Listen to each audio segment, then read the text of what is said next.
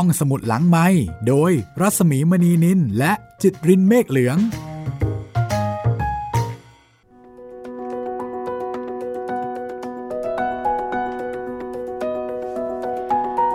สวัสดีค่ะ ตอนรับคุณผู้ฟังเข้าสู่ห้องสมุดหลังใหม่นะคะ สวัสดีคุณจิตริน สวัสดีครับพี่หมีครับ วันนี้จบกันไปแล้วสำหรับเพื่อนนอนเนาะพี่ แล้วก็จบในเซตของหนังสือของท่านคึกฤทธิ์ด้วย อาจจะเรียกว่าเป็นการจบเอ่อชุดแรกก็แล้วกันนะครัคะบผมเพราะว่าผลงานของท่านเนี่ยยังมีอีกเยอะมาก ๆ เลย ใช่ วันนี้ก็จริง ๆ แล้วเราได้ประชาสัมพันธ์เอาไว้เนาะว่าเราจะเริ่มเรื่องนิทานของนมสอ่าเพราะว่าตอนนั้นเนี่ยเรามีความไม่แน่ใจ ว่าจะได้แขกรับเชิญ ซึ่งจะมาช่วยเติมในเรื่องของข้อมูลข้างเคียง ในเรื่องของเกร็ดเล็กเกร็ดน้อย เหมือนกับจะมาช่วยชูรสให้เรื่องราวที่เราได้ฟังกันไปเนี่ยมีมิติรอบด้าน มีสีสันมากยิ่งขึ้นครับ แล้ววันนี้ค่ะ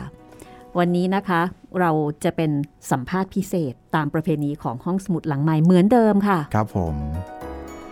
ขกรับเชิญของเราในวันนี้นะคะ ที่จะมาช่วยเติมข้อมูลเหมือนกับเป็นเครื่องเคียงหลังจากที่เราได้อาหารหลักไปเรียบร้อยแล้วท่านเรียกได้ว่าเป็นคนที่ใกล้ชิดนะคะ กับหม่อมราชวงศ์คือกริชปราโมทเป็นคนที่ทำงานร่วมกับท่าน ใกล้ชิดกับท่านนะคะ ก็ร่วม 30 ปีนะคะ แล้วก็เป็นคนที่เคยเล่นโขน ซึ่งก็เป็นที่รู้กันว่าคุณชายคือกริชเนี่ย เป็นคนที่รักโขนมาก นอกเหนือไปจากความสามารถในเรื่องของงานเขียนแล้วครับ และท่านนี้ก็เป็นอดีต บรรณาธิการหนังสือพิมพ์สยามรัฐค่ะ คุณจิตรินทันไหมคะ โอ้โหไม่ไม่ทันแน่ๆครับ เคยได้ยินชื่อใช่ไหม ใช่ครับเพราะว่าก่อนหน้านั้นคอลัมน์ซอยสวนพลูนะคะ ซึ่งยุคนั้นสมัยนั้นเป็นคอลัมน์ที่เรียกว่า คนที่เป็นยังไงล่ะ คือคนต้องอ่านน่ะ คือยุคเนี้ยจะมีโลกโซเชียลใช่ไหมครับอ่าก็จะมีเซเลบต่างๆ ที่คนก็จะตามกันเป็นอินฟลูเอนเซอร์แต่ในยุคนั้นค่ะ คนต้องอ่านซอยสวนพลู เกิดเรื่องอะไรขึ้นเนี่ยต้องไปอ่านเลยซอยสวนพลู คุณชายคึกฤทธิ์จะว่าอย่างไรเกี่ยวกับเรื่องนี้ ก็เรียกว่าเป็นอินฟลูเอนเซอร์ตัวจริงทีเดียวนะคะ ในยุคนั้นในยุคที่ผู้คนยังไม่ได้ตั้งตัวเป็นสื่อกันได้เหมือนในยุคนี้ นะคะและคอลัมน์ซอยสวนพลูนี่ก็ดังมากๆ ซอยสวนพลูก็มาจากชื่อซอยบ้านของท่านนั่นเอง และคอลัมน์ซอยสวนพลูก็อยู่ในหนังสือพิมพ์สยามรัฐค่ะครับ วันนี้เราได้รับเกียรติจากคุณสมบัติผู้การซึ่งเป็นอดีต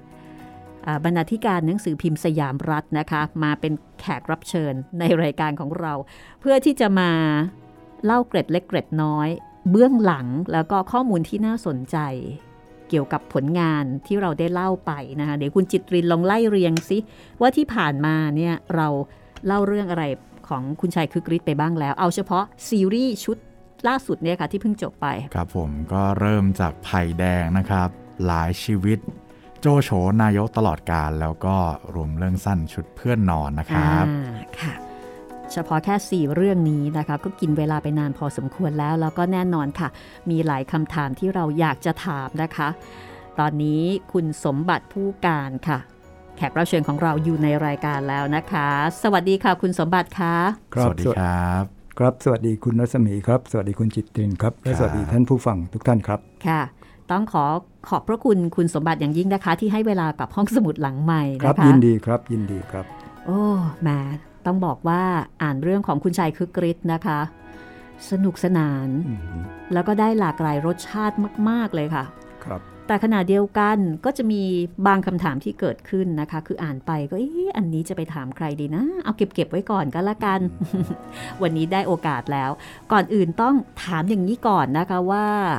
ทราบมาว่าคุณสมบัติ ใกล้ชิดนะคะ แล้วก็ทำงานรับใช้ท่าน แล้วก็ดูแลท่านเนี่ยมาเป็นระยะเวลาร่วม 30 ปี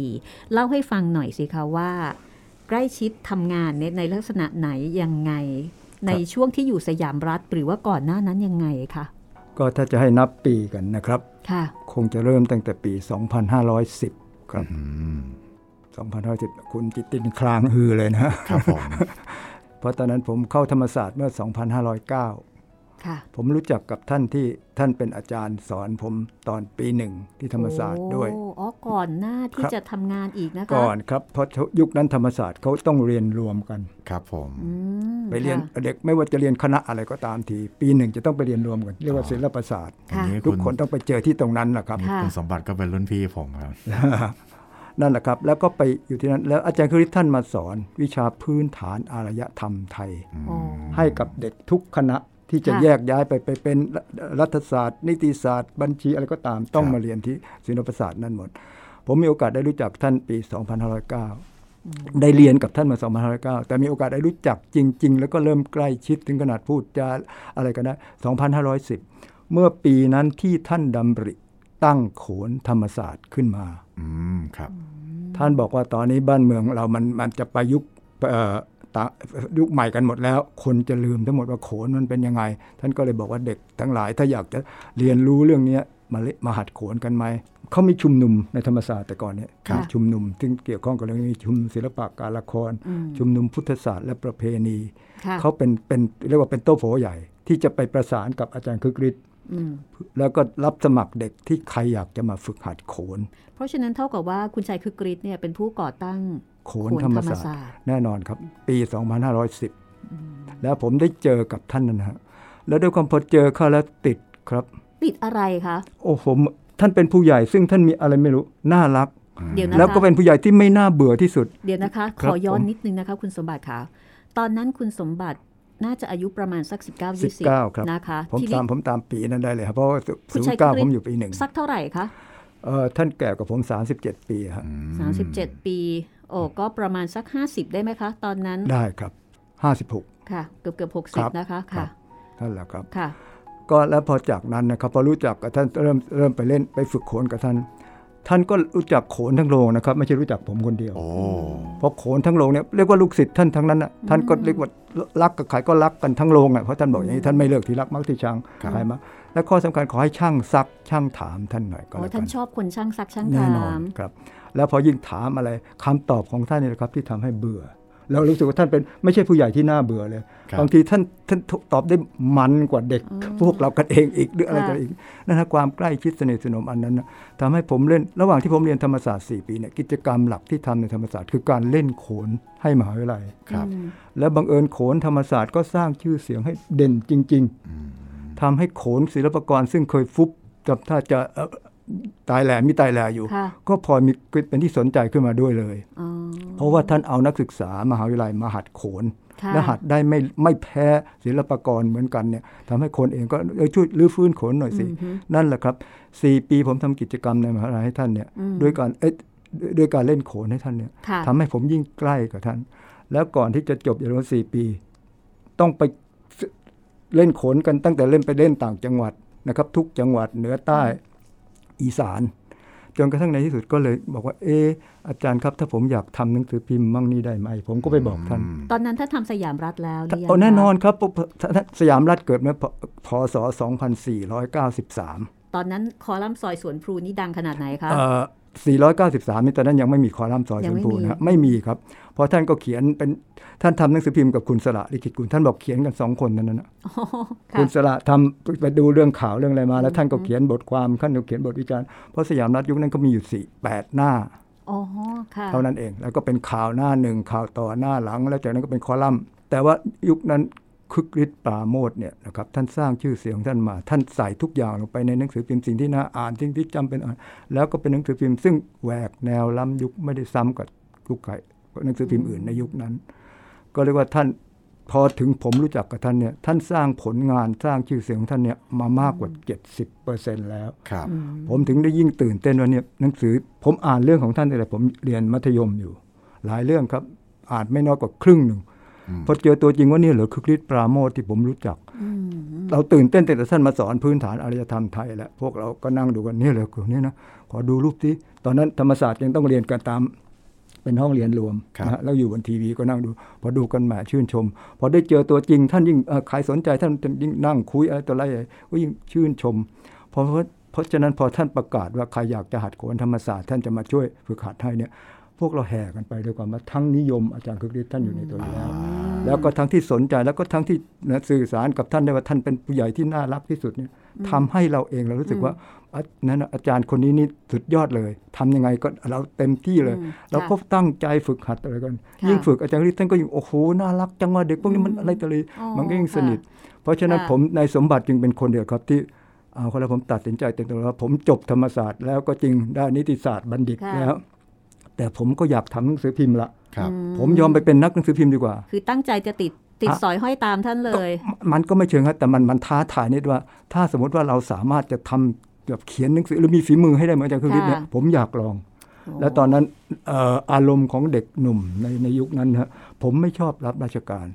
และผมเกลียดข้าราชการในเครื่องแบบมากพอสมควรอยู่ครับอ่าธรรมศาสตร์ยุคนั้นเขาต้องมีอันนั้นแรงๆอย่างนี้หน่อยอืมผมก็อยากจะทำงานอะไรก็ได้ที่มันไม่ใช่ราชการ เพราะฉะนั้นก็เลยอ่อ ก็เลยได้จะมาลองทำหนังสือพิมพ์ แล้วผมก็หนังสือพิผมสมียามรัฐเงื่อนไขด้วยอาจารย์คริสบอกเอ้ยแล้วพ่อแม่คุณล่ะมันจะยอมเหรอทำไมคะ การทำหนังสือพิมพ์สมัยนั้นนี่เป็นยังไงคะ มันมีความรู้สึกว่ามันมีความมันเสี่เป็ยนงเหรอคะเป็นอาชีพที่มันมันไม่แน่ไม่นอนอะอ๋อคุณจบค่ะตั้งปริญญาแล้วคุณยังไปเป็นนักข่าวหรืออะไรอย่างเงี้ยโอ้ค่ะนะท่านท่านบอกอย่างงี้อืมแล้วครับแน่ใจเหรือว่าจะจะมันจะพอกินพอใช้ของคุณในยหลายคนก็เขาอยากให้ลูกรับราชการนะ เป็นผู้พิพากษาอายการ หรือไปเป็นแต่นายธนาคารที่นั่นเป็นอะไรต่ออะไรนี่ผมก็บอกผมอาจารย์ครับเผอิญผมเป็นลูกคนเล็กอ่า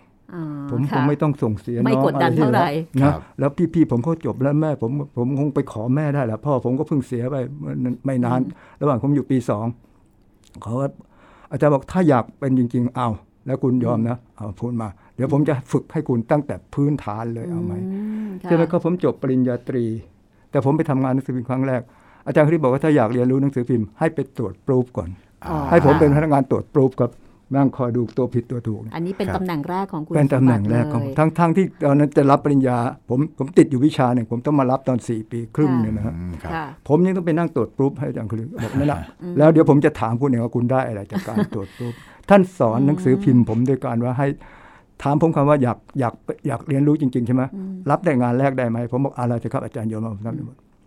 ผมจึงไปเป็นคนตรวจปรูฟอยู่นะครับสามเดือนเต็มๆแล้วท่านถามว่าได้อะไรบ้างจากปรูฟ คำตอบของท่านเนี่ยทำให้อาจารย์คริสพนักงานว่าอ้าวถ้าถ้าตอบได้อย่างนี้แล้วผลงานทำมาอย่างนี้ทำต่อไป ผมยินดีอืมเต็มที่ค่ะจึงเริ่มรู้จักกับท่านและทำสยามรัฐตั้งแต่ยกที่หนึ่งตั้งแต่พศ 2513 นะครับ ต่อมาจนถึง 2523 ผมได้เป็นโอ้บรรณาธิการสยามรัฐที่นั่นแหละตอนปีปีไหนคะที่ได้เป็นบรรณาธิการ 2523คสรัอบงห้าสองสามครับสองห้าสเริ่อมงสามเริ่มเริ่มสมัยเอ่อหลังจากที่14 ตุลาเกิดแล้ว 6 ตุลาเกิดแล้วค่ะรัฐบาลเกรียงศักดิ์เกิดแล้วค่ะรัฐบาลอาจารย์ธานินดับไปแล้วอ่าฮะแล้วก็ตอนนี้รัฐบาลเปรมกำลังจะขึ้นครับอ่าค่ะรัฐบาลแปลงอย่างนี้แล้วอาจารย์ครึ่งฤทธิ์มาถามตอนที่ยุคที่รัฐบาลที่ 6 ตุลาว่า ตอนนี้รัฐบาลธานินไกลวิเชียนขึ้นมาแล้วเรากำลังเล่นงานหนังสือพิมพ์ควบคุมหนังสือพิมพ์แรงเหลือเกิน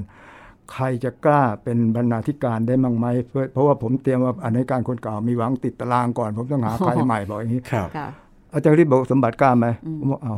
ผมบอกว่าถ้าสมมติว่าบรรณาธิการไม่อยู่จริงผมทำแทนได้ได้หรือทำไม่ได้ครับแล้วอาจารย์บอกดีสิอาจารย์ธานินก็อาจารย์คุณไม่ใช่เหรอซึ่งอาจารย์ธานินเคยสอนผมเหมือนกัน ตอนที่ผมอยู่ธรรมศาสตร์นะอาจารย์ธานินกวิเชียนสอนภาษาอังกฤษนะครับ อังกฤษสี่เนี่ยผมเรียนจากที่ที่นิติศาสตร์ก็มีอังกฤษหนึ่งอังกฤษสองอังกฤษสามอังกฤษสี่อังกฤษสี่อาจารย์ธานิน ก็คือเป็นนสบอนกมีโอกาสที่จะถูกฟ้องอะอ่านะคะแล้วก็ผมถึงบอกว่าอาจารย์ผมที่เอาถ้าท่านจะจับผมเอ้ยผมไม่ทำอะไรผิดไปท่านจะเข้าคุกถ้าเข้าตารางกันเนี่ยผมยินดีอะจะลองดูซิว่า ผมจะถูกนายกธานินสั่งอะไรไหมค่ะผมก็ไปเป็นนั่นนะครับเพออาจารย์ที่บอกเอออย่าผมเลยสแตนบายเตรียมเอาไว้จนกระทั่งถึงผมยื่นเรื่องประมาณปีสองอาจารย์ธนินถูกปฏิวัติไปเมื่อประมาณสองหนึ่งนะครับ แล้วก็เกิดคุณเกรียงศักดิ์ขึ้นมาอยู่พักหนึ่งคุณเกรียงศักดิ์อยู่ได้พักเดียวเกิดปัญหาเรื่องไอ้ค่าเงินบาทอะไรสักอย่างเนี่ยนะครับครับแล้วจนกระทั่งทำให้คุณเกรียงศักดิ์ต้องลาออกไป แล้วรวมคุณเปรมค่ะขึ้นมาเป็นนายก นั่นแหละผมจึงได้รับโอ้อนุมัติจากตำรวจเนี่ยนะครับว่าให้อนุญาตให้เป็นบรรณาธิการได้ ผมเริ่มรับจริงๆเนี่ยประมาณปี 2500 ถ้าจำไม่ตอนนี้ก็นะอายุ 73 นะครับผมนะครับ ก็เลยแต่โดยค่อนข้างที่จะรู้สึกว่ามันไม่ปี 22 ก็ 23นี่แหละที่ผมเริ่มต้นอ๋อเป็นบรรค่ะณาธิแต่ว่าโดการยรวมๆเนี่ยคือถ้านับเวลาจริง ๆ ก็ต้องนับย้อนไปตั้งแต่ตอนที่รู้จักกับท่าน แล้วก็ฝึกโขนกับท่านครับ ดังนั้นความสัมพันธ์หรือว่าการเกี่ยวข้องก็มีลักษณะของความเป็นลูกศิษย์เป็นอาจารย์ด้วยครับแล้วก็เป็นลักษณะของหัวหน้างานด้วยไหมด้วยคะ หัวหน้างานแล้วก็ครับลูกน้องครับแล้วก็ในฐานะของนักเขียนในดวงใจด้วยไหมคะ รู้สึกว่าของจะใจมีของผมใช่ไหมคะอ่าเพราะผมเองคือผมชื่นชมผลงานผมอ่าเหมืนอนผลงานของท่านทุกทุกชิ้นทุกมาชิ้นแล้วเลยเหรอคะครับโอ้โหทุกชิ้นมาแล้วคือมีความเกี่ยวข้องแล้วก็หลายณชั้นขณะที่ท่านเขียนบทความวันต่อวันเนี่ยผมต้องเป็นคนตรวจให้ท่านอีกทีตรวจอ๋อปรูฟเพราะผมเป็นฝึกปรูฟมาแล้วนี่ฮะ อาจารย์ที่บอกว่าโอเค คุณสมบัติดีเลยงานแรกก็คุณต้องเป็นคนตรวจขอขอล่ามโอผมเคนะถูกถ้าครับงั้นเดี๋ยวหนูถามอย่างนี้ก่อนนะคะว่า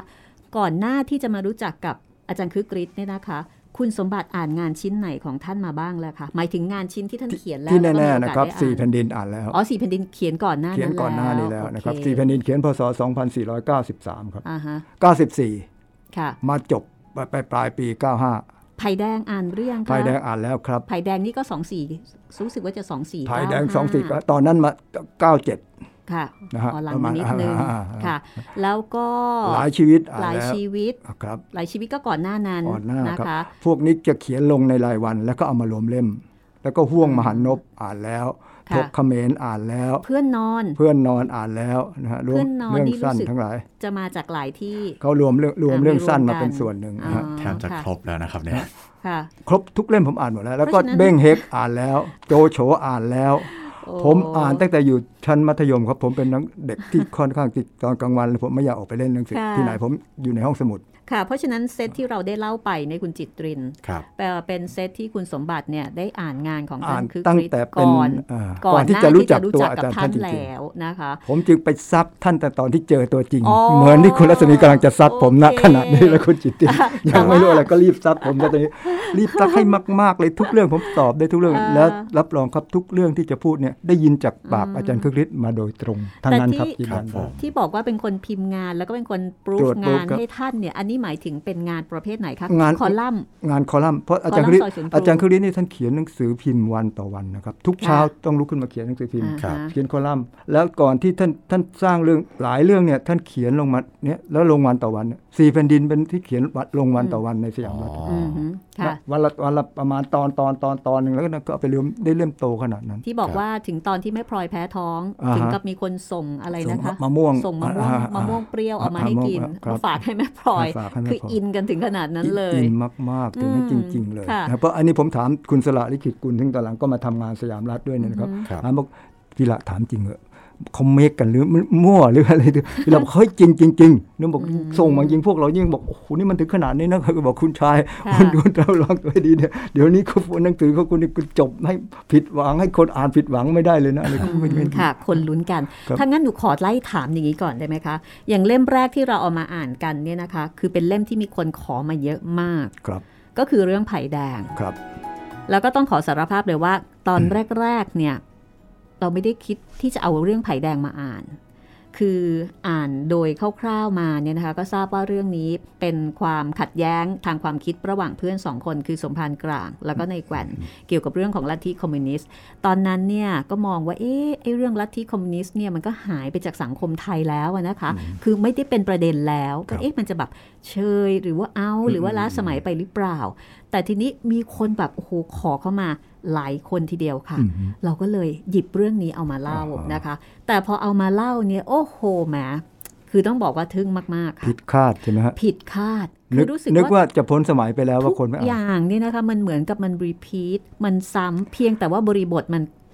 ต่างกันไปเท่านั้นเอง เป็นความขัดแย้งเดียวกัน เหมือนกันแต่ประเด็นลยขัดแย้งมันคนละเรื่องกันใช่เท่านั้นแต่ว่าพอขัดแย้งกันแล้วคนจะยืนกันอยู่คนละข้างอย่างห้ามหันกันอย่างลักษณะมันตรงกันอาการเป๊ะเลยครับคล้ายกันเลยครับนะคะผมทีนี้มีอยู่คำถามหนึ่งค่ะว่า อย่างเรื่องของไผ่แดงที่มาเนี่ยก็มีคนบอกว่าคล้ายๆกับเรื่องของต่างประเทศนะคะ เหมือนกับเรื่องของหลายชีวิตเหมือนกันเหมือนกับเรื่องกาวะที่บางเพลงอะไรเงี้ย อันนี้ต้องเรียนถามว่าเคยมีโอกาสคุยกับคุณชายไหมคะว่าคุยอย่าครังบที่มาของไผ่แดงเนี่ย ท่านเอามาจากเรื่องของดอนคามิโลหรือเปล่า คุยทุกเรื่องเลยนะครับ ยินดีทุกคำถามค่ะแล้วก็จะแต่ว่าถ้าอยากได้ชัดจริงๆเนี่ยผมต้องขอขออนุญาตว่าผมอาจจะต้องเล่ารายละเอียดอะไรมากมาย แต่ละเรื่องของท่านเนี่ยต้องพยายามเรียบเรียงให้ดีด้วยครับว่าท่านเขียนเรื่องไหนก่อนเรื่องไหนหลัง แล้วขณะที่เขียนนั้นอยู่ประมาณปีอะไร แล้วก็ข้อสำคัญเนี่ยนะครับ ถ้าจะให้ให้อ่านเรื่องของอาจารย์คริสอย่างมีมีอินหรือมีอะไรต่ออะไรมากขึ้นเนี่ยต้องพยายาม ดูมิติเวลานั้นด้วยอืมว่าท่านเขียนในช่วงนั้นนะบ้านเมืองกำลังมีอะไรค่ะถ้าเราสามารถรู้ตรงนี้ด้วยนะครับ จะยิ่งน่าสนุกมากเลยอืมเป็นต้นแบบสี่แผ่นดินเนี่ยเขียนเมื่อปี เดี๋ยวอะไม่คุณยังไม่มีก็แล้วกันยังไม่ต้องนะฮะสี่แผ่นดินเนี่ยเขียนก่อนเลย เขียนตั้งแต่สองสี่เก้าสองสี่เก้าสี่ยุคนั้นนะครับสยามรัฐออกมายังได้ครึ่งออกเมื่อปีเก้าสามมิถุนา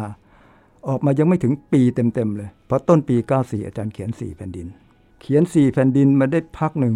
เมืองไทยยังไม่มีพระมหากษัตริย์ประทับอยู่ในพระนครเลยครับยุคนั้นครับพยายามมองมิติพวกนี้ด้วยอืมเห็นไหมความโหยหาความที่เมืองมันว้าเหววังเวงยังไงว่าบ้าน เพราะว่าในรัชกาลที่เก้าท่านท่านเอ่อก็ดูเหมือนว่าจะขอกลับไปเคลียร์อะไรที่ทางสวิสนี่ให้เรียบร้อย ยังค่ะยังไม่กลับมา ขอเวลาจะกลับมาอืมอีกพักค่ะหนึ่งนะครับ นั่นแหละถ้าไปอ่านประวัติศาสตร์จะรู้ว่าตรงนั้นบ้านเมืองไม่มี จะมีแค่ผู้สำเร็จราชการค่ะเท่านั้นเอง แล้วก็พระมหากษัตริย์ยังไม่ได้ประทับอยู่ อาจารย์คริสจึงแต่ว่าเอ่อรัฐบาลก็มีรัฐบาลจอมพลปพิบูลสงครามครับค่ะท่านเขียนเรื่องสี่แผ่นดินโดยที่ท่านบอกก็ไม่ได้ตั้งใจ แต่มันเกิดเหงาเหงาวังเวงไงมันก็อยากเขียน ท่านถึงได้พยายามชวนคนให้ไปนึกถึงว่าในยุคว่าบ้านเมืองดีบ้านดีเมืองดีเป็นยังไงท่านบอกเขียนก็ต้องการอารมณ์เท่านั้นน่ะ ท่านถึงเขียนไปร้อนไปสมัยแต่ด้วยความที่อาจารย์คึกฤทธิ์ที่ท่านเป็นคนมีทั้งความสามารถ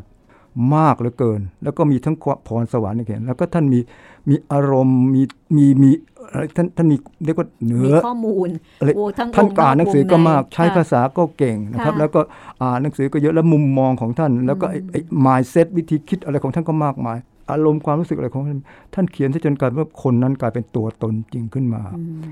เขียนไปครึ่งเรื่องเกิดปฏิวัติขึ้นมา หยุดเขียนนะฮะตอนนั้นมีเอ่อเกิดอะไรจอมพลปถูกปฏิวัติถูกกบฏแมนฮัตตันถูกอะไรต่ออะไรสั่งควบคุมหนังสือพิมพ์เซนเซอร์ ท่านหยุดเขียนอ๋อไอ้เอ่อมีขาดช่วงด้วย หยุดเขียนสี่แผ่นดินไปเกือบเดือน คนอ่านบอกไม่มีความสุขอะไรเลยแล้วบอกเมื่อไหร่ถึงถึงถึงถึงจะเริ่มต่อที่อาจารย์ที่บอกว่าถ้าเขายังเซ็นเซอร์ผมก็ไม่เขียนนะเพราะมันโทไม่ษมีนะนะคะ ติดกันขนาดไหนคะ ก็ยุคนั้นก็อย่างที่ว่าฮะขนาดแม่พลอยท้องยังส่งเอ่อเอ่อส่ง คือหมายถึงว่าคนอ่านสยามรัฐผมน่ะเกิดไม่ทันคอยกันเลยใช่ไหมคะผมเกิดไม่ทันแต่ถามคนที่พอไปนั่งทำงานสยามรัฐแล้วได้ถามคนที่เกิดตอนนั้นที่เขาทันจริงก็บอกโอ้โหบอกว่าเอ้ยไม่ต้องห่วง ยิ่งจริง ๆ แบบที่พูดเนี่ยมันยืนรอเลยความจริงกำลังจะรอหนังสือพิมพ์ยังไม่ออกมายืนรอเลยว่าขอจะขอซื้อเฉพาะไอ้ไอ้ตรงหน้าที่มีสี่แผ่นดินนั้นไปอ่านก่อนก็ได้เออไม่ต้องเอาทั้งเล่มหรอกอะไรถึงขนาดนั้นนะค่ะแล้วนั่งรอแล้วคิดดูนะพอถูก พอถูกเซ็นเซอร์หนังสือพิมพ์ออกไม่ได้เนี่ยหยุดเขียนสี่แผ่นดินไปเดือนเนี่ยคนคนอะคนอ่านบอกว่าต่อไปนี้บ้านเมืองมันเป็นยังไงเว้ยเมื่อไหร่มันจะเปิดสักทีเหมือนก็เป็นแรงบีบที่ตัวอ่าทำอัไม่นนั้นคือขอโทษนะคะ สมัยของจอมพลปจอมพลปพิบูลสงครามนะคะนั่นแหละครับเซ็แล้วนเซอหนังสือพิมพ์เขียนจนกระทั่งมาจบปลายปี 2495 ซึ่งในหลวงเสด็จกลับเข้ามานิวัตรพระนครนิวัตรพระนครพรีแล้วก็ประทับอยู่อย่างถาวรเลยด้วยซ้ครับำในทางนะในตอนนั้น น่ะนั่นแหละครับสี่แผ่นดินจบนั้น เพราะฉะนั้นพยายามนึกมิติเรื่องเวลา และคุณจะยิ่งเห็นว่าคุณค่าของหนังสือเนี่ยมันมีตรงไหนยังไงนะตอนนั้นถึงบอกว่าถ้าสี่แผ่นดินเขียนตอนนั้น แต่ที่พอพูดถึงไผ่แดงไผ่แดงนี่มาเขียนเมื่อปี 2497อืมยังเป็นรัฐบาลจอมพลปพิบูลสงครามออูยู่ยาวนานเลยนะคะรัฐบาลจอมพลปครับนี่แล้วก็เขียนในหนังสือไม่ใช่คราวนี้ไม่ใช่รายวันแล้วเขียนตอนอาจารย์คริสมาออกหนังสือพิมพ์สยามรัฐรายสัปดาห์ เขียนลงในหนังสือพิมพ์สยามรัฐรายสัปดาห์ รายสัปดาห์ค่อนข้างจะเน้นเรื่องการเมือง การวิจารณ์เพราะรายสัปเป็นดาห์แบบแท็บลอยด์เรียกว่าแท็บลอยด์ได้ไหมแต่คะรอยครับเป็นแต่ว่าค่ะเหมือนเหมือนมติชนสุสุสัปดาห์อะไรค่ะทุกวันนี้ที่เขาเป็นอยู่จะเป็นเล่มๆอย่างนั้นนะครับค่ะหรือเนชั่นอะไรนั่นนะเหมือนเหมือนกัน แล้วก็เขียนด้วยเหตุที่ว่าบ้านเมืองตอนนั้นจอมพลปอยู่ในอยู่ผูกขาดอยู่ปกครองมาปีที่ 6 ที่ 7 แล้วค่ะ แล้วก็สหรัฐอเมริกากำลังเริ่มที่จะใช้นโยบายประจันหน้ากับคอมมิวนิสต์อย่างค่อนข้างรุนแรง ก็คือทางฝ่ายจีนอ่าฝ่ายจีนเพราะคอมมิวนิสต์ก็เขาก็เริ่มคืบคลานเข้าไปทางด้านนู้นด้านนี้ ตอนนี้เขาตอนนั้นนะยุคแบ่งเป็นเกาหลีเหนือเกาหลีใต้แล้ว ทางฝ่ายโซเวียตเองก็ลุกแดงทางจีนก็ปฏิวัติแล้วปฏิวัติอีกอยู่แล้วเขาเรีกาสงครามเย็นไหมคะคอมมิวนิสต์กำลังแทรกซึมมาลองไปอ่านนะครับ ตอนนี้ผมอ่านเรื่องของคุณอะไรที่แกค้นคว้าไว้หนึ่งเรื่องเรื่องเรื่องประวัติศาสตร์คอมมิวนิสต์ในประเทศไทย ซึ่งเป็นยุคนั้นพอดี อาจารย์คึกฤทธิ์ถึงได้บอกว่าขณะที่บ้านเมืองมันกำลังค่อนข้างค่ะที่จะมีแต่แหมคนกลัวคอมมิวนิสต์ขนาดนี้เนี่ยอยากเขียนนิยายอะไรขึ้นมาสักเรื่องไอ้ที่ที่มันไม่น่ากลัวขนาดนั้นแต่มันสนุกสนุกแล้วมันเป็นไทยไทยๆดี ท่านจึงได้บอกว่าท่านเขียนไผ่แดงด้วยความรู้สึกว่าเนี่ยเมื่อมันเขามีอันนี้ แต่ว่าที่มาโจมตีว่าไปลอกหนังสือฝรั่งเข้ามาแล้วเนี่ยค่ะมันอาจจะมีผลว่าท่านเป็นคนอ่านหนังสือมาก และท่านอ่านภาษาอังกฤษ เก่งมากกว่าทุกคน ท่านท่านคงเคยอ่านเรื่องดอนคามิโลนี่แหละอืมค่ะเพราะนี่ก็เลยมีคนโจมตีว่าเนี่ยคุณกึกฤทธิ์มันจริงๆก็ไม่ได้คิดเองเราไปอ่านนั้นมาถึงได้เอามาเขียนผ่านแต่ท่านไม่ใช่เลย มันก็เป็นเรื่องแนวเดียวกันแน่นอนบัตรหลวงคนหนึ่งกำลังจะสู้กับพวกฝ่ายซ้ายในค่ะอิตาลี แล้วก็ไปพูดกับสิ่งศักดิ์สิทธิ์อะไรต่ออะไรก็เหมือนที่สมภารสมกลางภรท่านอ่าท่านไปพูดกับพระประธานในในนั้นเนี่ยตรงนั้นแหละครับ ท่านดึงทุกอย่างกลับมาเป็นไทย ความสามารถในการเขียนความสามารถในการใช้ภาษา แล้วก็ความที่ท่านรู้จักคนไทยได้ดีที่สุดเนี่ยแหละครับทำให้ท่านใส่อารมณ์บวกกับที่สำคัญอีกอย่างนะครับอารมณ์ขันค่ะเป็นนักเขียนคนเดียวที่มีอารมณ์ขันอืมเยี่ยมยอดกว่าทุกคน แล้วตรงนี้และทุกวันนี้หาน้อยค่ะหายากหาได้น้อยมากนะฮะท่านใส่ทุกอย่างลงไปจนกระทั่งไผ่แดงไม่มีกลิ่นอายอะไรที่เป็นของฝรั่งเลยครับถึงบอกว่าจะยืยืมมาย่อมาก็ไม่ได้เคยถามท่านไหมคะ กับที่มีคนเขาบอกว่าเนี่ย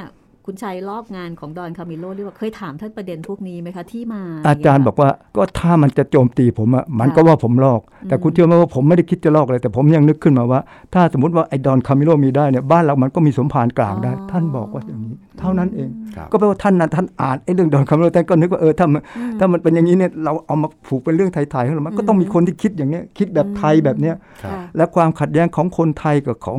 ของฝรั่งมันก็ต้องต่างกันอย่างเงี้ย แกว่นเขาก็แดงของเขาเหมือนเพราะเขาเชื่อเขาโดยบริสุทธิ์ใจว่าคอมมูนิสต์ที่เขาได้ยินมาทางวิทยุเนี่ยมันจะต้องค่ะสร้างชีวิตของเขาให้ดีขึ้น อะไรต่ออะไรมากมายแต่ทางการแกก็มีความถูกปัดโธ่เอ๊ยไอ้พวกนี้มันก็อันนี้จังทั้งนั้นแล้ววะมึงไปเชื่ออะไรแล้วก็เพื่อนฝูงทะเลาะกันก็ถึงได้กลายเป็นเรื่องไผ่แดง ซึ่งสนุกสนานขึ้นมาอ๋อค่ะนี่แหละครับนี่คือบอกถ้ามีมิติเรื่องนี้ด้วย แล้วก็ได้ได้ได้มีใครเล่าตรงนี้นะคุณจะอ่านเรื่องพวกนี้ได้ ไม่มีทางพ้นสมัยเลยถ้างั้นณเดี๋ยวขณะนี้มันยังขัดแย้งกันอยู่เหมือนไผ่แดงยุคนั้นแหละครับแต่เผอิญคนละสีเท่านั้นเองไม่ใช่คอมมิวนิสต์ถ้ากับงั้นไม่ใช่คอมมิวนิสต์เดี๋ยวหนูขอพักแป๊บหนึ่งนะคะแหมรู้สึกว่าโดยบริบทของสถานการณ์เนี่ยมันก็วนวนๆเวียนเวียนๆนะคะครับไม่ค่อยจะไปไหนกันเลยเอ่อเดี๋ยวพักกันแป๊บหนึ่งค่ะ เดี๋ยวช่วงหน้าเนี่ยจะขอถามเจาะไปที่ตัวงานไผ่แดงนะคะ ที่ว่ายุคนั้นนี่เป็นยุคสงครามเย็น เป็นการเผชิญหน้าระหว่างสองฝากฝ่าย สหรัฐเจ้าเก่าครับแล้วก็จีนเจ้าเก่า แต่จีนวันนี้ไม่เหมือนเดิมครับนะคะ ว่ายุคนั้นสมัยนั้นเนี่ยตอนที่งานเขียนภัยแดงออกมามีเรียกว่าแรงกระเพื่อมยังไงบ้าง หรือว่าทำให้เกิดปฏิกิริยาทางสังคมยังไงบ้างนะคะ ของคนที่มีความคิดทางการเมืองแตกต่างกัน แต่ตอนนี้เดี๋ยวพักสักครู่ค่ะ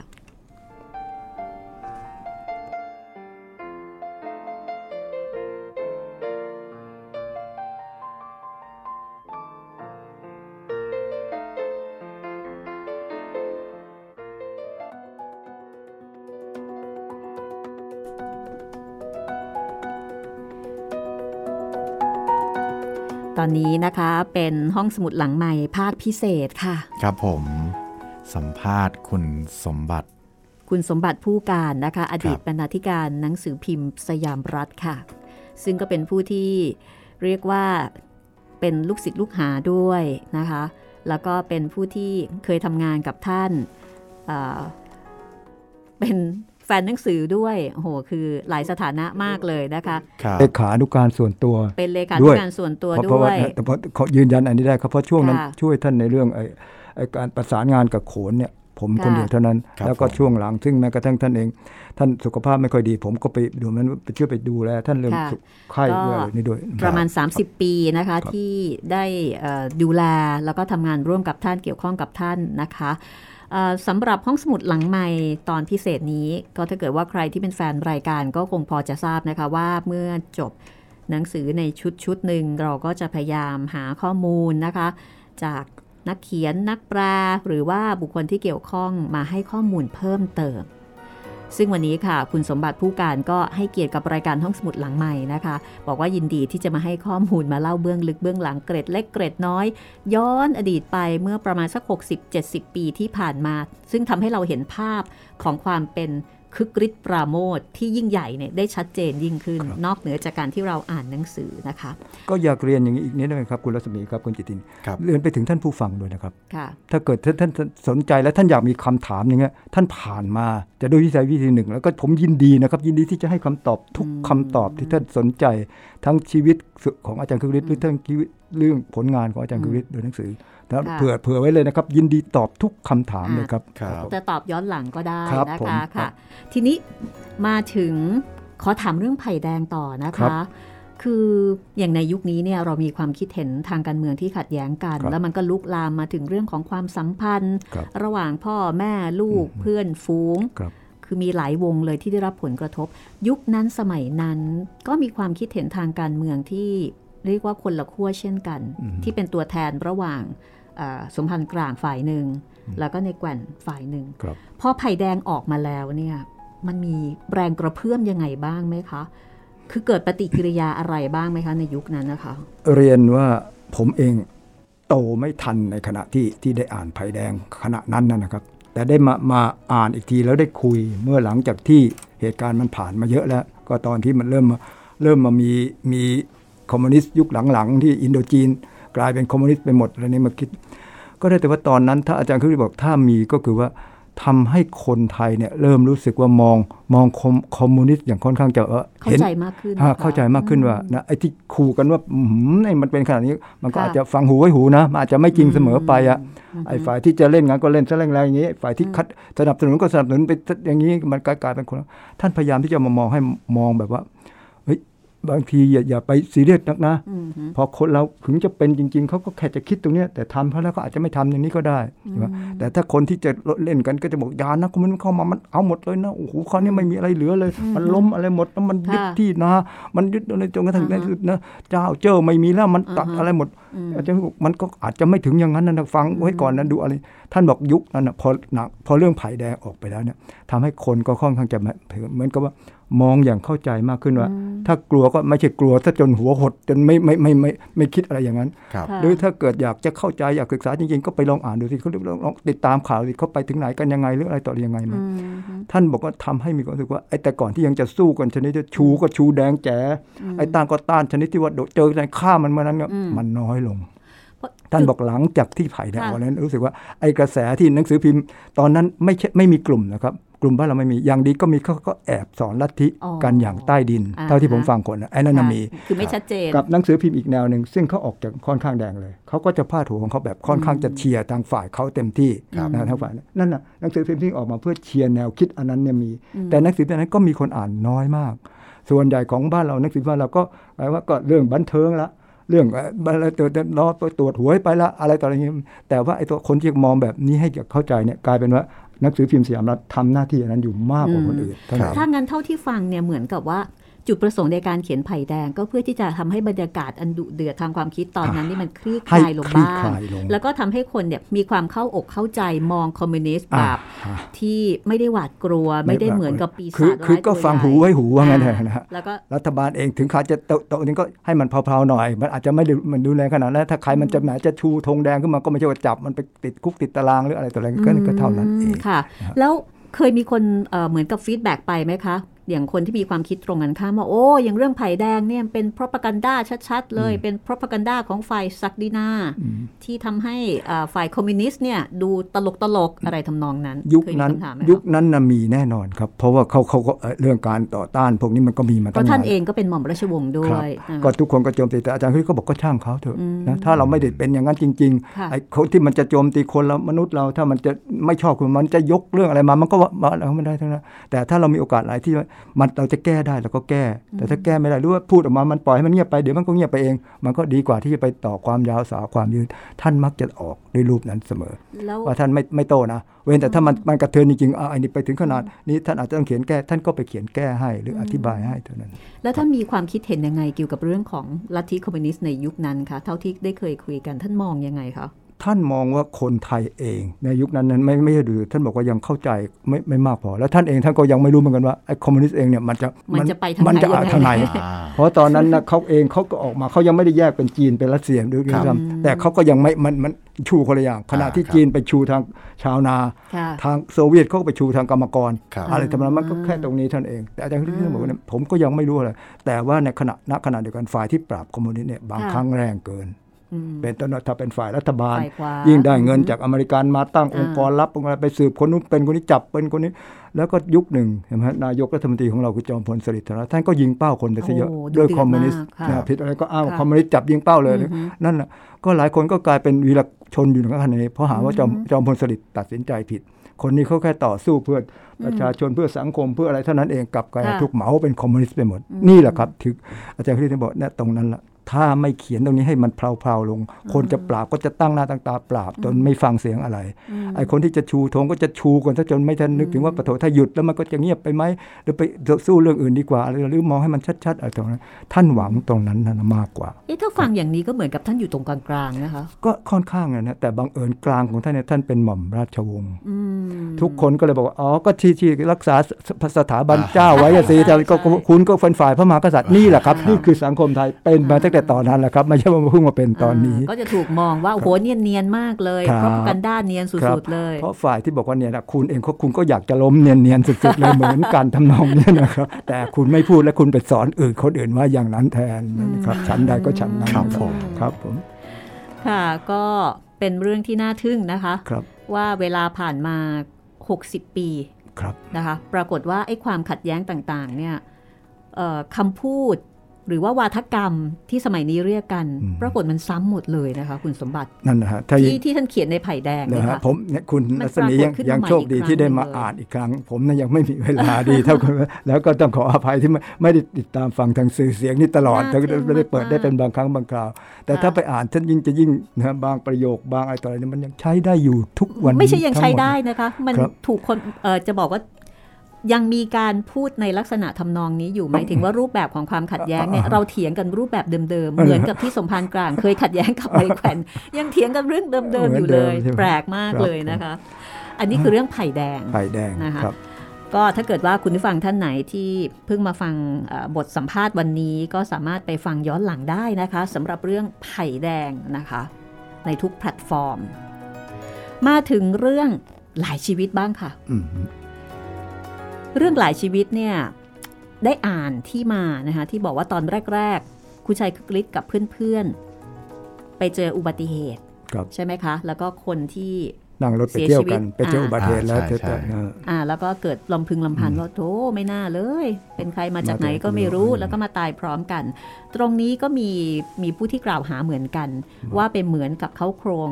ของนวนิยายของต่างประเทศเรื่องหนึ่งด้วย อันนี้เคยถามท่านไหมคะอะอันนี้ผมกับไม่ไม่ไม่ได้ถามประเด็นตรงนี้เลยฮะแต่เพียงแต่บอกว่าไอ้ที่เห็นตรงนั้นน่ะจริงไหมจริง เห็นจริงๆที่เห็นไปจอกัอุบัติเหตุอะเห็นจริงๆแล้วพอเห็นแล้วเขาก็ไปเน้นกันตรงนี้ว่า เออ เราน่าจะเขียนนิยายกันมาสักคนละค่ะเรื่องนะเพราะที่ค่ะที่ที่ที่คนที่ไปเห็นเนี่ยกลายเป็นนักนักประพันธ์ทั้งนั้นครับที่แน่ๆคนหนึ่งท่านแน่เลยคุณวิราชมณีวัฒน์หนึ่งค่ะคน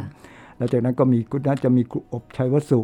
แล้วมีใครต่อใคร ก็เลยคิดกันว่าเอาสิเขียนกันมาคนละชีวิตช่วยกันเขียนเอ่ออาจารย์คริสบอกเอางั้นเดี๋ยวผมประเดิมให้ก่อน ผมจะอ่าเขียนเลยชีวิตแรกเขียนค่ะเจ้าลอยขึ้นมาให้เลยอ่าฮะนั่นนะฮะแต่อาจารย์คริสก็บอกว่าคนเนี่ยท่านอื่นพอไม่กล้าพเขียอนเริ่มเขียนขึ้นมาแล้วทุกคนบอกอ้าวคุณชายได้อย่างนี้แล้วใครจะไปเขียนต่อได้ไงเราช่วยเขียนต่อแต่อาจารย์บอกบางทียังไม่ใช่เรามันขี้เกียจเขียนนั่นแหละอะไรก็บางทีมันก็มาอ้างว่าผมเขียนดีมันจะบอกให้ผมเขียน แล้วก็ขอไปกลับไปมิติเวลานะครับ ณขณะนั้นหลายชีวิตเนยครับเขียนเป็นชีเรื่องเรื่องเรื่องเรื่องลงหนังสือพิมพ์ชาวกรุงอ๋อไม่ใช่สยามไม่ใช่รัฐสยามรัฐนิตยสารชาวกรุงอืมซึ่งเป็นรายเดือนครับอืมดือเพราะฉะนั้นเวลาดือนละครั้งเวลาที่อาจารย์คริสท่านมีเวลาเขียนเนี่ยมันก็มากน้อยอืมครับปกติค่ะท่านเขียนทุกวันวันละวันละเรื่องค่ะเพื่อลงรายวันอยู่ไอ้รายไอ้ไผ่แดงนี่เขียนอาทิตย์ละหนึ่งครั้งครับนะครับเพราะเป็นรายสัปดาห์อืมแต่พอถึงหลายชีวิตนี้อันนี้เป็นรายเดือนนะครับอ๋อเขียนชีวิตแรกเรื่องเจ้าลอยเนี่ยเป็นรายเดือน จึงบอกว่าถ้าจะลอกอะไรมาหรือเปล่าเนี่ยกลับมาเราไม่สนใจ แต่ไปสนใจตรงที่ว่าไอ้คนที่รับปากว่าจะเขียนคนละชีวิตเนี่ยมันไม่เขียนจริงอะอาจารย์บอกกลายเป็นผมต้องมาเขียนทุกชีวิตหมดเลย ก็ตรงนี้ก็พิสูจน์ความสามารถของอีกอย่างเห็นไหมครับท่านท่านเป็นคนคนเดียวแต่ท่านสามารถจะผูกชีวิตของแต่ละคนทึ่งมาแบบไหนมาแล้วแต่ละคนมีบทบาท ส่วนตัวอะไรของตัวเองทั้งนั้นเลยนั่นก็คือคุณความสามารถซึ่งนึกไม่ถึงก็เลยลืมเรื่องไปว่าไอ้ที่เขาบอกว่าอาจารย์ไปลอกใครมาเนี่ยมันจริงหรือไม่จริง เราไม่สนใจเราก็ได้แต่ว่าอ๋อนี่แอบถามกันมากกว่าว่าเอ๊ะแล้วไอ้คนนี้มันเหมือนใครนะไอ้คนนี้มันเหมือนใครนะมีไหมเนี่ยค่ะ จะถามว่าอย่างเจ้าลอยเนี่ยหนูอ่านแล้วหนูก็มีความรู้สึกว่ามันเป็นไปได้เหรอที่คนคนหนึ่งมันจะชั่วแบบโอ้โหมันครบมิติขนาดนี้ ขนาดคนเลี้ยงมารักเขาขนาดนั้นเขายังทำได้ขนาดนี้ ท่านได้เขาโครงมาจากใครเคยถามใช่ไหมคะเจ้าลอยอันนี้เคยถามมีครับตัวจริงไหเคมยเคยถามไอ้ไอ้ว่าตัวจริงมันโหไม่มีนะครับอ่าแต่อาจารย์คริสท่านมีวิธีคิดเหมือนกับมีเวเขาโครงเวลาท่านมองอะไรเนี่ยท่านมีวิธีคิดอะไรของท่านแปลกๆอย่างเงี้ยค่ะท่านเหมือนกับว่าถ้าคนเรามันจะเกิดมันเลวสักอย่างเนี่ยมันไม่มีใครยังไงมันก็ต้องทำถึงมันจนได้ขนาดมันเกิดมาไม่พ่อแม่ยังไม่รู้เป็นใครที่ไหนมามาถึงมันยังทำอย่างนี้ได้ ท่านจะเขียนแล้วก็ด้วยความที่ว่าท่านเป็นคนประเดิมเรื่องอืมเป็นคนเขียนคนแรก ท่านก็ต้องใส่อะไรให้มันค่อนข้างจะเหมือนดราม่าเรียแรงมันแรงเข้าไปให้สุดๆไปเลย ท่านจึงเขียนให้ออกมาแบบนั้น ผมว่าตรงนั้นน่นะมากกว่า แต่ว่าถ้าถามว่าเหมือนใคร ท่านท่านไปนึกถึงพวกลูก ลูกหลานของคนรับใช้ท่านนะซึ่งเป็นดูคนแถวอยุธยาแถวมีนั้ความนรู้สึกว่าอธิบยท่านไปเห็นใครเขานั่นน่ะคนหนึ่งสิแล้วกันคะแล้วท่านก็เอาไอ้ไอ้ลักษณะท่าทางไอ้คนนั้นนะอ่าแต่ไปใส่ไอ้สตอรี่ซึ่งท่านเมคขึ้นมาเองทั้งหมดอ๋อแล้วก็จะใส่ให้มันแบบ really da very drama เลยก็คือใส่ให้มันค่ะแรงไปขนาดนั้นก็เลยกลายเป็นชีวิตเจ้าลอย ซึ่งมันสุดสุดออกมาใช่อค่ะย่างนั้นสุดๆมากนะเลฮะยนะคะ แล้วก็อย่างเรื่องละม่อมอ่า ส่วนพอมาถึงบทบาทของคราวนี้ชีวิตอื่นๆเนี่ยคราวนี้ค่อนข้างท่านคงจะมีภาพอะไรถึงใครสักคนหนึ่งประวัติถึงใครสักคนหนึ่ครังบเป็นว่าโนรีก็อาจจะนึกถึงนักเขียนอะไรที่ท่านรู้จักสักหนึ่งคนที่เขาเคยมาเล่าเรื่องทุกข์อะไรให้ท่านฟังอ๋อแล้วก็อะแล้วม่อมก็อาจจะนึกถึงผู้หญิงคนหนึ่งที่เกิดจากลูกหลานของคนนี้เคยมาบ่นให้ฟังอะไรอย่างนี้ ผมว่าตรงเนี้ยเพราะอาจารย์ฤทธิ์ท่านมีวิญญาณความเป็นนักหนังสือพิมพ์เนี่ยสูงมากตรงที่ว่าท่านมองชีวิตแล้วท่านมองหมด มองตั้งแต่ต้นจนปลายท่านก็ได้แต่ คือท่านสรุปได้เลยว่าอันเนี้ยมันถูกเอ้ยมันด้วยเหตุตรงนี้นะด้วยเหตุตรงนี้นะแล้วบางทีไอ้สิ่งนี้มันทำให้เกิดอันเนี้ยตรงนั้นแหละฮะตรงนั้นครับที่ทำให้ผมว่าท่านมีใจของท่านคนที่ท่านจะแวบถึงใครคนนี้ แต่ท่านเอาคนนั้นมาสร้างเรื่องอ่าาคือไม่ใส่ร้อยเปอร์เซ็นต์อ่าไม่ร้อยเปอร์เซ็นต์แต่อ่าว่ามีภาพอยู่หน่อยๆแม้กระทั่งพระ องค์หนึ่งท่านก็นึกถึงพระองค์หรือนี้ว่าพระเสมอะไรนั่นท่านใช่ไหมชายเล็กอ่าท่านชายเล็กก็มีเจ้าสักองค์หนึ่งเออที่ท่านรู้ว่าคนเนี้ยญาติของท่านเอง หรือเขาเคยละพอเล่าให้ฟังว่าพี่ของเขาเลยท่านท่านเอ่อพี่ที่ท่านน้องอะไรของคนนี้เป็นอย่างนี้เป็นอะไรอืมอ๋อท่านตรงชายนั้เล็นกมีนี่ก็นะฮะก็มีเขาโครงเรื่องมีจริงข้าวโครงจากภาพคนที่ท่านผ่านตาของท่านบ้าง แต่ท่านได้ใส่ไอ้ฝีมือการเขียนด้วยแล้วพอช่วงหลังพอท่านรู้ตัวแล้วว่าท่านท่านโดน ปล่อยเดียวแน่นะท่านก็เลยต้องสร้างเรื่องให้มันค่อนข้างจะเหมือนคอนทราสต์หน่อย ถ้าชีวิตนี้เป็นนี้แล้วก็มาเอาชีวิตอันนี้บ้าง แล้วก็เลยหมดแรงไปเมื่อ 11 ชีวิตกระมังครับ ประมาณนั้นอ่าเพราะท่านบอกว่าไม่ไหวแล้วเว้ยผมพอแล้วมันไม่กันเองพอแล้ว ก็เลยจบกันไป อันนี้คุณวิราชมณีวัฒน์เคยสารภาพไว้บอกจริง ๆ เราก็ลุ้นเหมือนกันนะแหมถ้าพูดได้อยากต่อเพราะคนอ่านเยอะขึ้นแต่ไปขืนไปได้เลยท่านเขียนท่านท่านเดี๋ยวเดี๋ยวไม่ไหวซะก่อนครับอืมค่ะคุณจิตรินมีอะไรอยากจะ ถามเสริมไหมคะ คือในหลายชีวิตเนี่ยครับ หลาย ๆ ตอนหลาย ๆ ครั้ง ผมเห็นความจริงจังอะครับเป็นเป็นเรื่องที่ขอขอขออนุญาตใช้คำว่าตลกน้อยที่สุดในอืมในบรรดาอืมหนังสือที่ผมเคยอ่านของท่านคึกฤทธิ์นะครับ คือณตอนนั้นท่านคึกฤทธิ์นี่จงจงใจจะให้เป็นดราม่าเต็ม ๆ เลยหรือว่าแค่ลืมใส่แบบมุกตลกเข้าไปเฉยผมว่าผมว่าไอ้ตรงนี้ก็จะ ไปไปถึงเรื่องมิติเวลาสิครับ ถ้าผมหลายชีวิตมันเป็นการเดือนละครั้ง อ่านกันเดือนละหนึ่งชีวิตๆอ๋อเพราะว่าท่านเจตนาอ๋อเพราะว่าแค่อ่าเดือ่าอนอ่าอ่าใช่ไหมครับ ถ้าผมเดือนเดือนที่แล้วเขียนอันนี้ไปแล้ว พอถึงเดือนนี้เอ้ยให้มันต่างจากนั้นหน่อยสิผมว่าอ่าตรงนี้ต่างหากเข้าที่มันใจมีส่วนทำให้เออไม่ไม่ใช่ว่าเป็นเพราะว่ามาเอาแต่ซีเรียสอย่างเดียวหรือหรือมันลืมลืมลืมอารมณ์ขันนะไม่ใช่ครับเลยต้องเข้มข้นทุกๆตอนผมคิดว่าอย่างนั้นฮะแล้วก็ยิ่งคล้ายๆว่าพอนั่งนึกนึกดูว่าเออครั้งที่แล้วคนอาจจะวิจารณ์แหมไอ้ชีวิตคนนี้มันอ่อนไปหน่อยนะมันคุณชายอ่าอะไรนะอ่าก็อะเดี๋ยวเดี๋ยวไอ้คนใหม่ให้มันออกมาอย่างนี้ดีกว่าอ่าเข้าใจอันนั้นละมีส่วนนะครับนี่ให้ให้ดูมิติเรื่องเรื่องเวลาด้วยครับครับอืมเพราะตะเกียบอันนั้นเป็นรายเดือนครับ ชีวิตละหนึ่งหนึ่งเกิดมานั่นเดือนหนึ่งชีวิตหนึ่งเดือนหนึ่งชีวิตหนึ่งครับอืมค่ะ อีกเรื่องหนึ่งที่หนูสงสัยก็คือว่า เวลาที่อ่านงานของคุณชายคือกริชเนี่ยนะคะ มีความรู้สึกว่าท่านเป็นคนที่เข้าใจมนุษย์มากมากมากครับ และเข้าใจความเป็นไทยแล้วก็มากมากๆผู้หญิงท่านก็เข้าใจ เข้าใจทั้งมยถึทั้งหญิงทั้งชายเลยแหละครับอารมณ์ความรู้สึกครับผมก็เลยสงสัยว่าเอ๊ะท่านก็เป็นหม่อมราชวงศ์เนาะครับเอ่อการที่ท่านจะหาข้อมูล ในการที่ท่านจะไปพูดคุยกับคนโน้นคนนี้เนี่ยอันนี้ไม่แน่ใจว่าจะเป็นยังไง คือถ้าเกิดเป็นเราแบบคนโดยทั่วไป เราก็สามารถจะไปคุยกับคนโน้นคนนี้ได้ข้อมูลที่หลากหลาย แต่ท่านนี่เป็นหม่อมราชวงศ์ครับแต่ข้อมูลหรือว่าเรื่องราวที่ท่านเขียนเนี่ยเป็นเรื่องของชาวบ้านครับเรื่องของชาวชนบทครับแต่ทำไมท่านถึงเขียนได้แบบ มีรายละเอียดที่สมจริง แล้วก็เข้าถึงอันนี้เนี่ยท่านมีวิธีอันการนี้คุณรัในศการมีหาคุณรัศมีข้ลเองไรอาจจะย่รู้ไหมจักท่านน้อยไปนิดหนึ่งนะครับเพราะอาจจะไม่ด้นิดหรอกค่ะไม่เยอะเลยไม่ได้ค่ะสัมผัสที่ทุกรัศมีว่าเอ่อท่านไม่ไม่รู้ท่านจะไปคุย ท่านเป็นคนชอบคุยนะครับเหรอคะอาจารย์คนนี้เป็นคนชอบคุย แล้วชอบคุยกับคนทุกคนทุกชั้นครับด้วยอ่าฮะค่ะไม่จำเป็นต้องคุยกับพวกเดียวกันเลยรู้เลยบางทีท่านไปเจอใครที่ไหนคู่ก็รู้เรื่องท่านลงไปนั่งพื้นนั่งเก้าอี้ตัวเล็กนั่งคุยเอิกอักเอิกอักกันไปบ้างไหมอาจารย์คือฤทธิ์ชอบคุย แล้วไม่ทุกเพศทุกวัยด้วยนะค่ะชอบคุยไม่ใช่ว่าจะคุยกับผู้ชายด้วยกันหรือเด็กอะไรผู้หญิงอะไรที่ไหนที่ไหนในคนแก่เนี่ยเอิกอักเอิกอักเนี่ยท่านคุยคือแล้วพอคุยค่ะถูกใจท่านยิ่ง ท่านเป็นคนเก็บไอ้ตรงนี้ได้ท่านอืมรู้สึกที่จะแย่ให้เขาพูดอะไรออกมา หัวคนนั้นถูกใจ ท่านก็แย่อันนี้คนพูดขึ้นมา ท่านก็แย่กลับคนนั้นเขาก็แย่กลับนะท่านเก็บตรงนี้กลับมาใช้ในงานเขียนของท่านได้เยอะมากเลย เพราะท่านเป็นคนที่ชอบคุยกับคนอื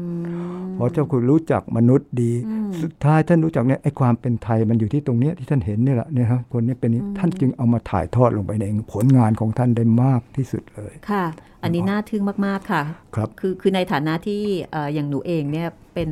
คนต่างจังหวัดอืมก็จะมีความรู้สึกว่าโอ้เวลาที่ท่านบรรยายความเป็นชนบทเนี่ยค่ะอืมท่านบรรยาย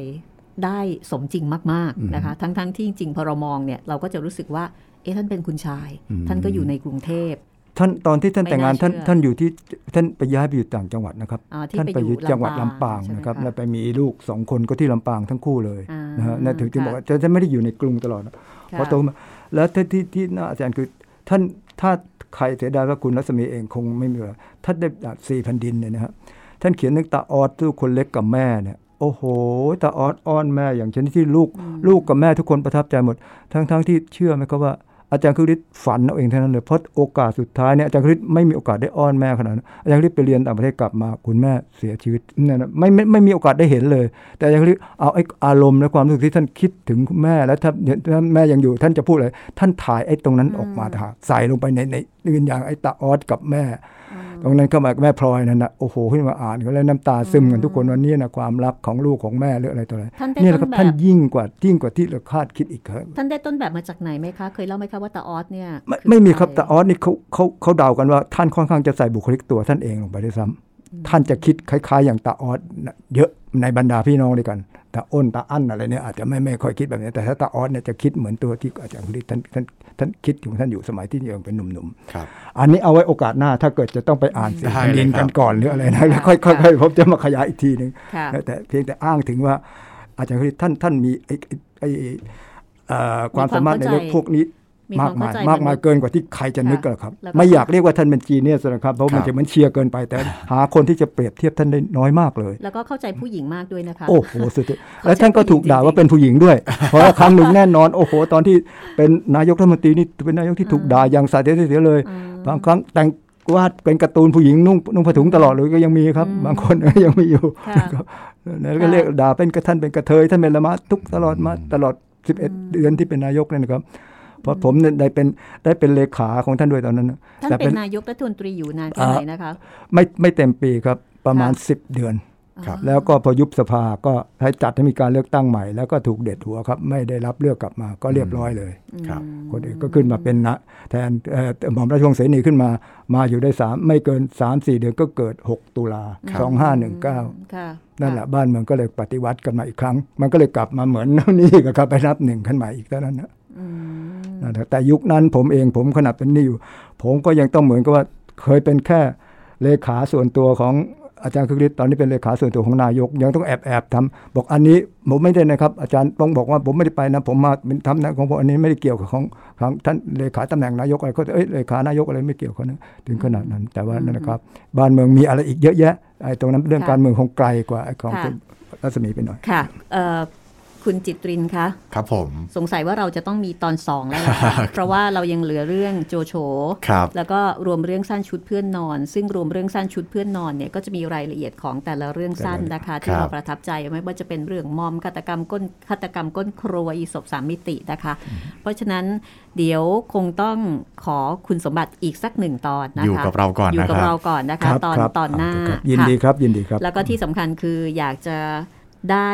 เกร็ดความรู้เบื้องลึกเบื้องหลัง แล้วก็ทำให้เราได้เห็นภาพของหม่อมราชวงศ์คึกฤทธิ์ปราโมทนะคะ ที่คุณสมบัติผู้การช่วยมาฉายภาพตรงนี้เนี่ยให้เราได้เห็นและได้เข้าใจชัดเจนยิ่งขึ้น และเพื่อที่เราจะได้อ่านงานของท่านอย่างเข้าใจและสนุกสนานมากยิ่งขึ้นด้วย เพราะบริบทของแต่ละยุคแต่ละสมัยที่ท่านเขียนงาน แล้วก็เบื้องหลังเนี่ยอันนี้ทำให้เรา น่าจะได้ประโยชน์จากงานของท่านมากขึ้นด้วยนะคะ นอกเหนือจากความสนุก วันนี้ต้องขอบคุณคุณสมบัติผู้การมากค่ะ ขอบคุณมากนะคะครับเดี๋ยวอยู่กับเราต่อนะคะ ครับผม และคุณผู้ฟังติดตามตอนต่อไปค่ะ กับสัมภาษณ์พิเศษ คุณสมบัติผู้การเกี่ยวกับงานเขียนของหม่อมราชวงศ์คึกฤทธิ์ปราโมทวันนี้ลาไปก่อนค่ะ สวัสดีค่ะ สวัสดีครับ